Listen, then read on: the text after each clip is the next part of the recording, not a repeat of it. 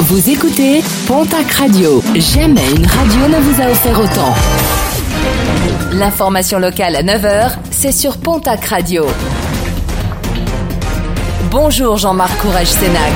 Bonjour à toutes et à tous. Un septuagénaire victime d'un malaise cardiaque alors qu'il participait à une randonnée pédestre au Rocher d'Aran en vallée d'Ossau.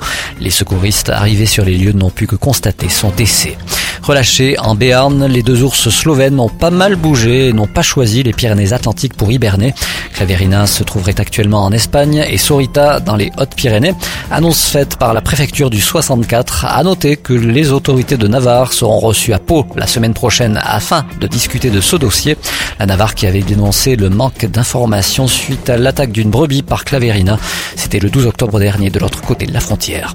Des avocats main dans la main avec les Gilets jaunes, un collectif dénonce l'état de sa potentielle dérive liberticide, d'atteinte grave aux libertés individuelles et réclame des explications.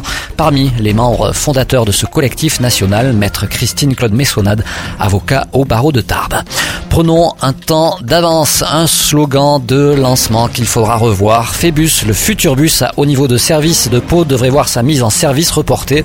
D'abord annoncé le 1er septembre prochain à 10 19h. Elle a été décalée au 19 septembre, toujours à 19h. Autre retard, celui de la rénovation attendue de la gare de. Si la direction de la SNCF se félicite de la hausse de la fréquentation grâce au TGV, aucune date ni aucun chiffrage n'a été avancé en ce qui concerne le chantier de rénovation du site. Dossier au point mort, celui du projet de prison à Pau. En 2017, l'ancien garde des Sceaux avait annoncé la livraison en 2025 d'une maison d'arrêt de 500 places. Projet à l'arrêt, les demandes nationales étant prioritaires sur l'établissement palois.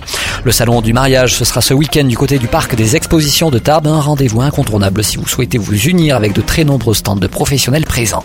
Et puis des concerts à ne pas louper, ce sera ce vendredi et ce samedi à l'occasion du deuxième anniversaire du showroom galerie à Bordère-sur-les-Chaises. Vendredi, concert de One et des Mokers. Samedi, concert de Miss Rosie et de Brown and Dusty.